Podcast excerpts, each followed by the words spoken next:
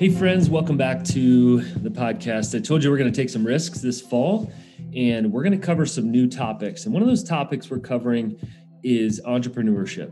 Now, I can guess that a lot of you listening probably think of somebody else when you think of entrepreneurship, but I want to expand your view of what this could be. This could be a business leader, this could be a teacher that has launched some new process based on what the kids weren't getting before. This is somebody that started a nonprofit or a different division of your nonprofit. This is somebody that started a new program or process that didn't exist before. Chances are, if you're listening to this, you think differently, you're an innovator, and you may even be an entrepreneur. An entrepreneur, simply, I believe, is somebody that sees a pain point and creates a solution. Sometimes that involves finances, sometimes that will involve fundraising, but we want to kind of open your minds to what this could look like. And here's what we know about entrepreneurship it's awesome. And it's stinking hard. I mean, it's really hard. And so we want to share both sides of that. And we brought on two of our friends of Stay Forth and entrepreneurs to be able to have conversation about this. And this is really important if you're going through coaching with us at Stay Forth to know that we don't want to demonize entrepreneurship. Again, we think it's amazing. We also don't want to idolize entrepreneurship because we don't think that everybody with an idea should jump on that idea tomorrow and risk their financial fate to do that. And in these kind of conversations here that we're having on the podcast, we want to share both sides of that.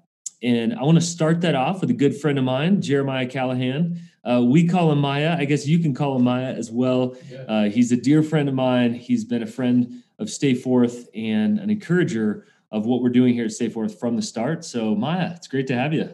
Alan, thanks for having me. It's awesome to be here on a podcast with you. It's official, man. We've had, um, I would say, hundreds. At least we've talked many dozens of hours about Stay Forth, probably over a hundred hours. hours, and it's been great to see the journey.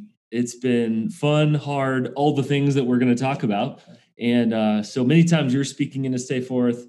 We're going to flip the mic today to hear about what you're doing along the way. So give us a little perspective and why don't you start out by briefly talking about your work history over the years? Yeah, I'm in my early 40s now. Um, for the last 20 years of my professional life, I have been an entrepreneur and didn't always realize it. So uh, I started out uh, in my early 20s working for a mega nonprofit that many people listening would, would know who that is. And, um, and what I learned in my four years there is that I was creative within that environment, being an entrepreneur, kind of solving problems a different way, seeing things. An entrepreneur, if you will. entrepreneur, mm-hmm. exactly. Mm-hmm. So that was my starting point. And then while I was at that organization, I uh, created a nonprofit uh, called Axis, A X I S. You can check it out at axis.org, and founded that with a buddy of mine in my early 20s um, and that's all about uh, helping parents understand the world of their teenagers and building lifelong faith in the next generation. It didn't start that way, it evolved into that over the 16 years that I uh, kind of founded and, and, led that with my, my buddy David. Um, and so that was the last 16 years of my life until uh, April of this year, where I felt called by the Lord to actually jump into something totally different, completely different industry space an idea. Um, and so, uh, so we can get into kind of the Axis journey if you want, Alan, but also we can talk about Gather, which is the next phase. And, and Gather is the name of the new business. And the idea of that is um, how can you create physical spaces that bring people together, that gather people more than ever before, that solve the problems of isolation and even the metaverse, if you want to look at that as a as a form of isolation. Um, how can we in the United States, especially, become more like our uh, ancestors and friends over in Europe who learned how to do town centers way better than we do and learned how to uh, connect with each other, slow down their pace of life, uh, and, and do, do life that way versus just the hustle and bustle of what we're doing here in the US for the last 300 plus years, um, where we're just trying to make stuff happen and and kind of forget to breathe and slow down and be with one another. And so that's the dream is how do we how do we create new kinds of physical spaces to do that? Beautiful. So much in that. I want to camp on a couple things. First of all, your organization shifted and changed as you did. I mean, that is a long mm-hmm. time. To be leading that, almost half of your life. And in the meantime, of course, tons is going to change. That's for another episode of the podcast there. I don't want to miss that. Um, but also, you didn't view yourself as an entrepreneur. What had to change to actually slap that word entrepreneur on yourself? Oh, that's interesting. It's probably it's probably external feedback. It's probably friends and mentors that kind of uh, saw that truth and spoke it into me. Um, I, I, think there's this concept of being a starter uh, versus being a maintainer or even a finisher. And um, for a long time, I knew that I was a starter, but also was good at being a maintainer and maybe even a finisher of things.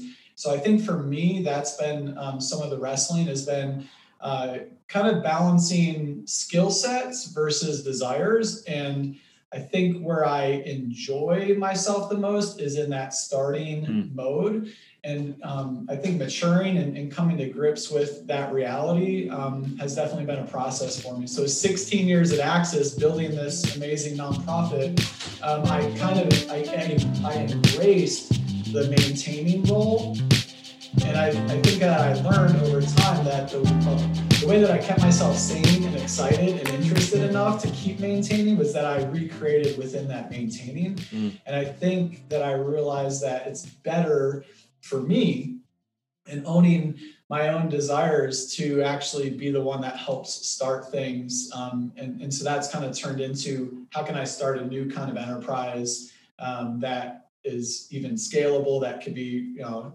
the, the process of that could change over time um, in order to accomplish more and more good through through that kind of organizational um, creation mode. Yeah, I'm here in life stage. Uh, maturity. Obviously, we can't just start things and leave them for somebody else. I think there are a lot of lies around entrepreneurship, um, i.e., who is an entrepreneur, who isn't. We think about Steve Jobs. We think about starting things that earn billions of dollars out of a garage someday. And so, um, we're actually trying to write the conversation back to say if you see a pain point and you solve it i think there are a lot of entrepreneurs who are designed to lead within an existing structure but will continue to innovate um, and actually my story is pretty similar in terms of uh, what i believed an entrepreneur was and wasn't and um, sort of counting myself out of a lot of that we've had tons of conversations about that I mean, we're all creative, right? Mm-hmm. Every one of us is creative in different ways. And I think entrepreneurship is really just a form of creativity and, and problem solving. Mm-hmm. So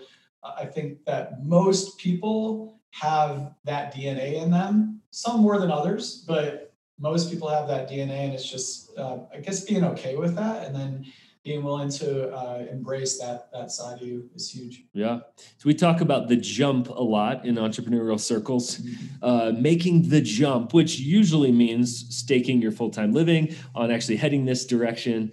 Uh, what caused you in that moment to say i'm going to make the jump. This gather concepts matter, matters enough to me that i'm going to risk the financial well-being of my family. Can i get a little personal vulnerable? let's go. right, in front of uh, thousands of people. yeah, go for it. uh, so i think that the, for me the first phase in being able to make the jump that i probably wouldn't have been able to jump otherwise is really focusing on personal health.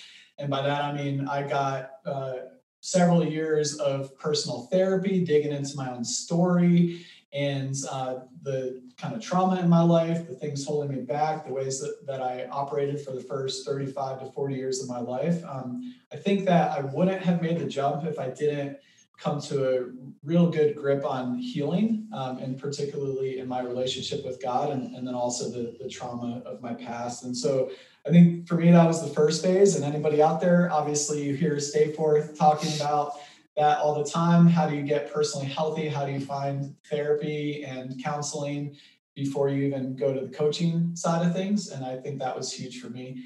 Um, understanding my own story is part of that and then realizing my strengths. Uh, and then the final piece would be um, learning how to engage Jesus in my life decisions and be led by Him in, in that process and having a, a good uh, sense of how to listen to, to Jesus, how to listen to the Spirit, the Father, in terms of um, what He has next for me. And so a combination of that healing, that story identity, and then the the calling side, which mm-hmm. is connection with with God in terms of uh, what was next for me. All those things kind of had to come together mm. at once, and that's what that's what gave me the confidence to make the leap. Maya, let me stop you there. Community, I was close enough to that that we had conversations. about that. Obviously, you were having conversations with your wife and bringing her into that.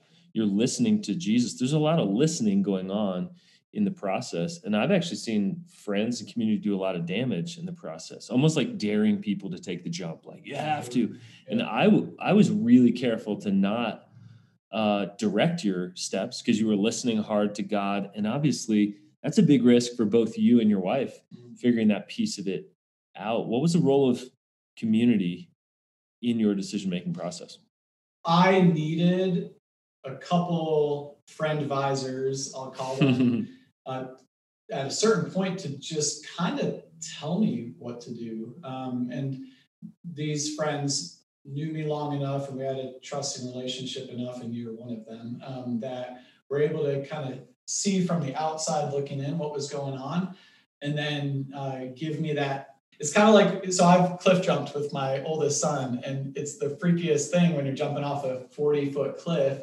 And when you're a dad of a teenager, you feel like you kind of have to lead, and so you're the first one to jump off. But I kind of needed like somebody to push me off. but we knew you wanted to jump. so you knew I wanted to it, jump. The mirror was holding back. and, and, I think that's important to hear. This these aren't outside people. This isn't some mastermind group of people you just met that you're trying to one up. It was it seems like the desires of your heart really are to want to do this. Yeah. Maybe maybe we're going to jump with you versus pushing you off, something like that. But then, but then there's this thing called risk that, um, especially when you have a family, you want to be very careful about when you take certain risks. I'm, an, I'm a risk taker by nature, but when you're bringing a family along with you, like I really needed um, somebody, and, and, my wife was included in this as well, to say, you know what, like it is okay mm-hmm. to go, it is okay to jump, and so yeah. Uh, so measure the water depth, and, maybe is the analogy here. Like, don't be. There was no stupidity. I had my foot hit the bottom, you know, jumping off a cliff before, and I'm like, oh, that was just deep enough. And, yeah, and totally. This was one of those situations where it was like, it's okay to jump, you can do it. Yeah. yeah. So um, you're in this sort of pre-public phase where we can't walk through these community centers yet. We can't physically touch brick and mortar. So, to maybe ask a dumb question, mm-hmm. what exactly do you do all day as an entrepreneur in this phase? Well, one of the things, and, and a lot of you, you guys out there um, understand what it means to be bivocational, but I, I took a half time job for one. Um, so, money is going to be a big part of the decision making process um, in, in this early, early stage venture that I decided to jump into that's still being formulated, uh, having an income was super nice. And so that was something strategic that God actually uh, brought onto the radar for me earlier than I thought I would need mm-hmm. to, to find that. Took some pressure off. Took some financial pressure off. Um, so that's been huge. So I do have a half-time job, and then the other half of the time, um, that's a good question. What am I, what am I doing like day to day right now? Let me mention one thing. Like I decided to intentionally invest in a coach. Um, and so I uh, meet with a coach once every two weeks. And uh, my wife questions the decision from time to time, but she's trusting me in that mm-hmm. expense mm-hmm. Side of things. And this person is able to come alongside me almost like a partner would that mm-hmm. I'm paying mm-hmm. to come alongside of me so that I don't feel as alone. And I can also uh, kind of clarify and understand what the next best steps are to take. Um, so in my day to day, I spend two days a week where I have the next task at hand, whether it's building, building a pitch deck, whether it's doing some financial analysis, whether it's actually meeting with um, with people who could come in and join me on a partnership level, or um, in, in, the case of what I'm actually building next, it's an artisan center space where uh, 12 to 16 artisans will be part of one uh, mini mall that I call it. And so uh, it's a way to kind of gather creative people within a community and draw the public in in order to um, be captivated by, by the different artists in that space. And so that's what I'm building. So even today, for example, right before this, I was meeting with a maker, an artisan in town, learning everything I can about where they're coming from, what they need, how they might be able to fill into this space. And so I'm doing, you know, some artisan recruitment, uh, some some design work, some pitch deck work, and the list goes on. Tons of learning. I mean, I you you hopped on a plane for a learning opportunity. We'll call it field last trip week, uh, last mm-hmm. week. So that's just a huge piece. I don't know how you actually would be an effective entrepreneur without learning like crazy in every area Absolutely. that you possibly and this can. is a real big complicated project. So there's definitely a ton of learning. Mm-hmm. And I'll I'll just say like it is very uncomfortable um, because I'm a doer. I'm a I'm a builder. Like I like to see concrete. I like to see money show up. like and that's not happening right now. And so it's a very uncomfortable phase, which is really great for the building of my faith. Also really great for learning patience and perseverance. Um, and, and I like to equate the journey that I'm on right now and kind of the pre-venture stage as um, kind of like climbing a 14er, which we do here in Colorado. There's these 14,000 foot mountains. They're really tall, really difficult, six hour hikes. You're kind of just walking straight up a mountain. And um, in those experiences, you're told just to take one step at a time and you're exhausted and you're trying to make it to the top and any trained mountain guide like yourself alan you'll just say just take that next step and then take the next step and that's kind of the the mode that mm. i found myself in right now in the first half of the day you can't see anything because yep. you're in the trees it doesn't get good until you're crazy tired and the air's thinner. So yeah, you're, uh, you're gasping for breath, and, and you just have to remember take another step, take another step. And every once in a while, you have somebody there with you that you can talk to that can distract you a little bit, that can also encourage you as you continue to go. Awesome. And I know the feeling. Uh, what are the hard things for you about being an entrepreneur besides the delayed gratification you just talked about? Yeah, absolutely and I have a list of, of things I could say. Um, it's very lonely. It can be very lonely to be an entrepreneur. Um, if you're blessed to have a spouse that thinks the same way, good on you. Uh, definitely lean into that. But typically, we don't have a spouse that thinks the same way if, if we're an entrepreneur. And so, even if you have a su- supportive partner or person alongside of you, it can still feel very lonely. You have to manage everything.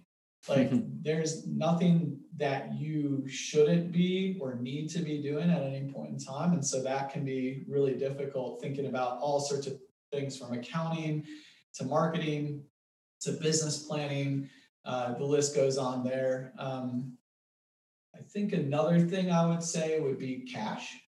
Like it in the again, I'm in a certain mode of entrepreneurship right now, being in kind of this the pre-startup phase but uh, when there's not money right there in front of you, when you're not necessarily getting a paycheck, um, that can be really difficult and really, really a reality check. It can be hard to focus. Can be hard to find discipline. And then you, I think the final thing that comes to mind is like, and I mentioned this um, just a minute ago, but like you have to have a supportive spouse who's in it for the long haul with you, that will support you even when the money's not there even when you're having an off day and you lose motivation, whatever that may be. Um, and even a spouse who will encourage you and not just not just be like uh, supportive, but also proactive in their encouragement of you can mm-hmm. be really important. And sometimes the supportive is actually financially. Sometimes the spouse is actually holding down a more stable job. Um, so that the family can take this risk. And, and me and you have no idea about that. No idea about that. we're both we're both leaning on our honeys. Hashtag sugar mamas. Yeah. Thanks, babe. which I think is part of it. We love you. I think is is part of it to talk about, which is if we don't talk about these things, we can glorify entrepreneurship, almost idolize it. You know, go for it, take the leap. There's a lot of pressure. There's a lot of absolutely. It's not as sexy needed. as yeah. it might sound. And for those of you who aren't as entrepreneurial leaning, like you, you may should enjoy where you're at because it it's not always as uh, as awesome as it's cracked up. Sure, uh, there are a few awesome things. Talk there, about the, the flip side. What's awesome about it? Yeah, I mean, I love my autonomy and my freedom, and you know, this is a classic one, but like it really means something to not have to do anything on any given day and to be able to kind of choose your own adventure like those old books mm-hmm. uh, where you're you're you have three paths you could choose in the day, in the week, in the month, and you get to choose which priority you want to pick. I mean, I, I love that personally. Um, a, a, component of that is is flexibility.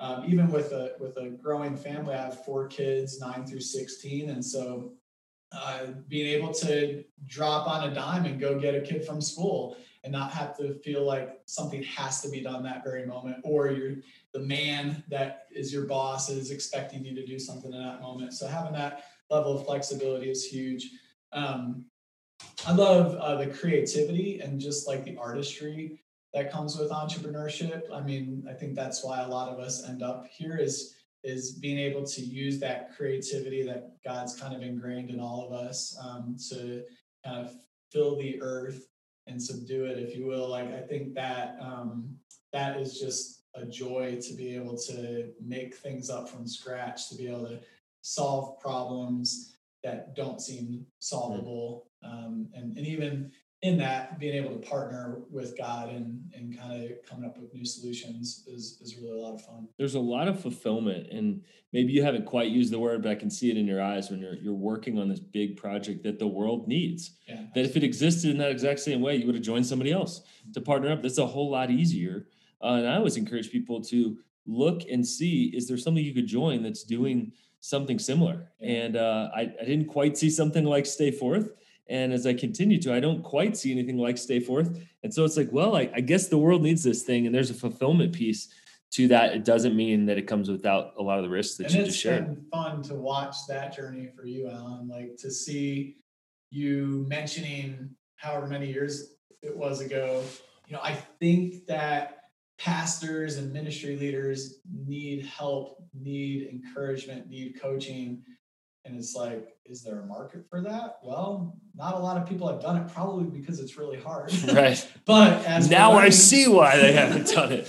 as we're learning, uh, there's a lot of people who that can really help and can help take them to the next level so that they don't jump off the wrong kind of cliff, which is burnout or um, all the things that come with that. Yeah, for absolutely. for another day. I'm, for, I'm, happy that you were able to enter into that space because it's a huge need. Yeah, man. For for another day in terms of what we've learned along the way. But we're gonna get kind of the the last question here would just be direct advice. Uh, mm-hmm. if you were to give advice to people who are considering making the jump and who would consider themselves entrepreneurial, what advice would you give?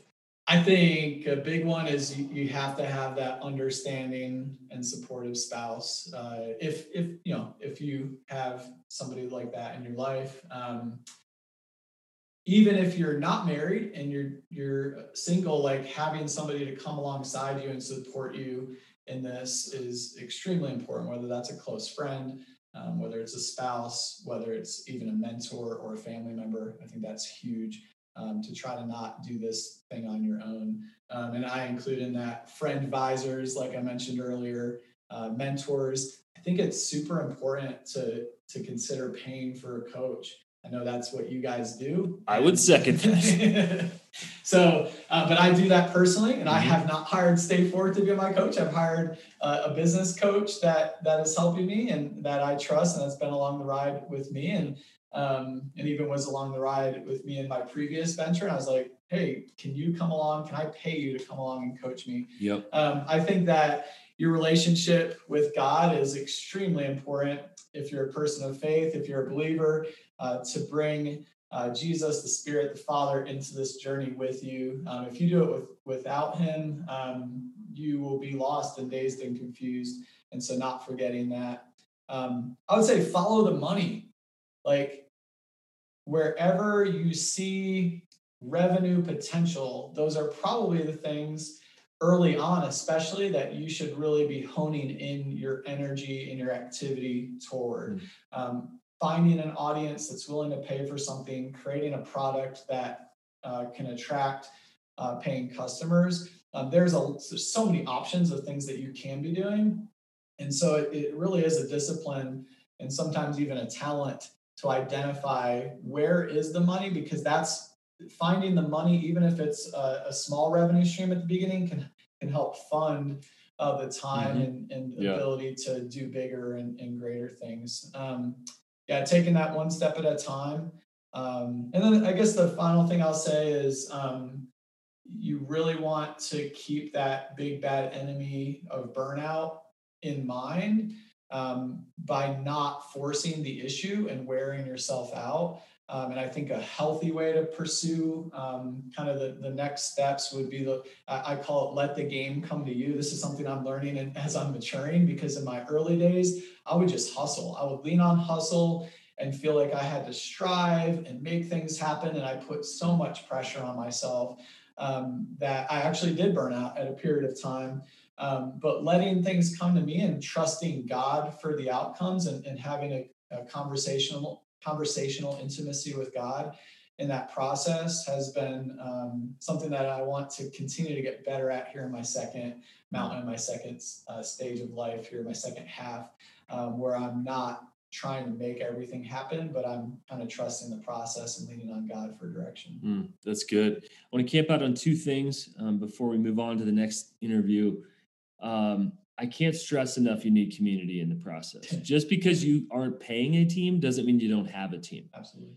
A coach, that person comes along as your maybe fractional advisor.